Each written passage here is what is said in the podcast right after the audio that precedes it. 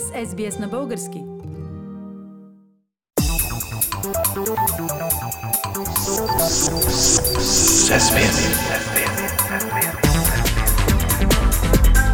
Акценти на седмицата. Пламен, след три парламентарни избора тази година, България вероятно скоро ще има редовно правителство. На какъв етап е създаването му? Съвсем на финала е, Филип. Четирите партии, които ще участват в бъдещия кабинет, това са Продължаваме промяната, Има такъв народ, Българската социалистическа партия и Демократична България, те вече постигнаха съгласие по програмата и по персоналните въпроси почти до края. Президентът Радев пък забави връчването на мандата, за да изчака процеса на преговори да завърши. Така че формални пречки вече не се виждат. Как според теб ще се реализира новия кабинет? На какви принципи ще бъде изграден? Създава се четворна, на пръв поглед твърде разнородна по политическа ориентация коалиция.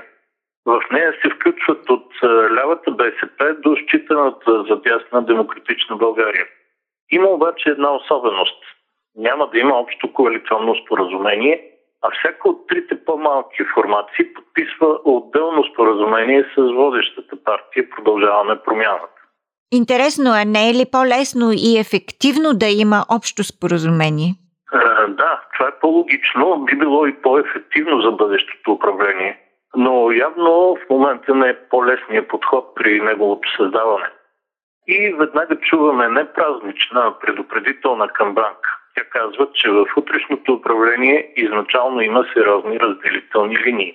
Това е проблем, който от сега поставя под съмнение желанието на бъдещия премиер Кирил Петков, изразено вече няколко пъти, коалицията да изкара пълен четиригодишен мандат. Не казвам, че не може да го изкара. Казвам, че ще бъде трудно. А няма ли възможност в хода на работата противоречията между партиите да се изгладят? Теоретично да. Вероятно има такава възможност, но практически не виждам как ще стане. Напротив, ако съдим по факта, че разпределението на министерските постове ще бъде на пропорционален принцип, по-вероятно е в хода на работата противоречията да се задълбочат. Пламен, пропорционалният принцип на разпределение на управленските роли не е ли във всъщност нормален, очакван подход, особено за такъв сложен и разнороден коалиционен състав? Да, Фили, но при положение, че се прави, например, кризисно правителство на националното спасение или нещо подобно. Тоест, че се прави формация, призвана да се справи с определени кризи и след това нещата да се върнат в нормалното политическо русло. А не е ли такъв случаят? България в момента страда от няколко кризи едновременно и справянето с тях е неотложно. И пак казвам, да, България е затънала в проблеми. Политическата криза, ако няма кабинет, заплашва да стане дългосрочна политическа катастрофа. Здравната система, въпреки отслабването на четвъртата ковид вълна, продължава да е на ръба на оцеляването, а вакцинацията в страната върви като костенурка. Икономиката също не е цъфнала. Цените на стоките изяждат предвидените повишения на пенсии и минимална работна заплата, преди те да влязат в сила, а и още нямаме прият бюджет. Само това стига, за да разберем, че добрата новина ще има правителство и че е добра, го казвам без капка ирония, всъщност означава, че реално ще имаме нещо като антикризисно правителство или поне опит такова да се реализира и да бъде ефективно. Но какъв тогава е проблемът с квотния принцип за разпределяне на министерствата? Проблема е, че до сега на българското общество се обещаваше правителство на промяната. Правителство, което ще извърши дълбоки същностни реформи в страната. Квотният принцип обаче противоречи на това и показва, че той е чиста пропаганда. Още повече, след като бъдещия премиер Кирил Петков каза, че предложените от партиите министри няма да се обсъждат. И всяка от четирите партии влиза не само със свой министър, а и с екип в съответното министерство. Това значи, че властта се парцелира, създават се политически анклави в управлението, а оттам следват няколко важни неща. Липса на добра комуникация по проблеми, които засягат няколко министерства едновременно, пазене на собствени територии, допълнително усложняване на отношенията между отделните партии, които участват в коалицията. А как според теб би могло да се избегне всичко това? В политическата ситуация, в която се намираме в момента след третите избори, вече е късно да обсъждаме реалните мерки за пълно избягване на тези опасности.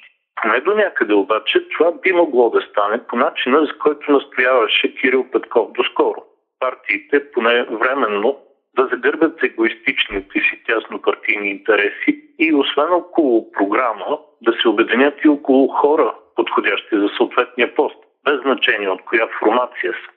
Но не стана така. Явно по време на преговорите Кирил Петков осъзна, че другите не са такива алтруисти. Затова при реализация на кабинета се спря на квотен принцип в съотношение десет към четири към четири към три. Тоест десет места за продължаване промяната, по четири за има такъв народ и БСП и три за Демократична България.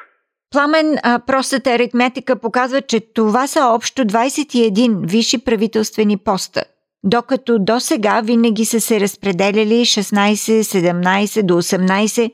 Защо? Нови министерства ли ще има? Да, създават се две нови министерства филии и има повече вице-премиери, които имат свои сектори, но без министерски портфел. Това очевидно се прави, за да се удовлетворят амбициите на всички партии, макар че противоречи на категорично заявеното от продължаване промяната намерение за съкращение в администрацията с петнадесет на сто, т.е. около тридесет хиляди души. Намерението е правилно, всъщност, но със съмнителен успех. Няма как едновременно да съкращаваш чиновници и да създаваш нови министерства, пълни с чиновници. Това е абсурд.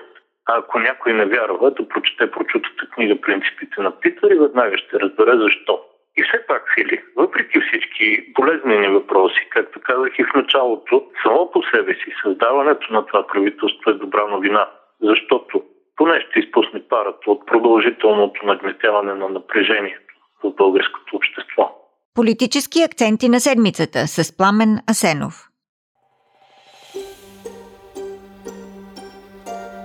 Харесайте, споделете, коментирайте. Следете Ес Би Ес на български във Фейсбук.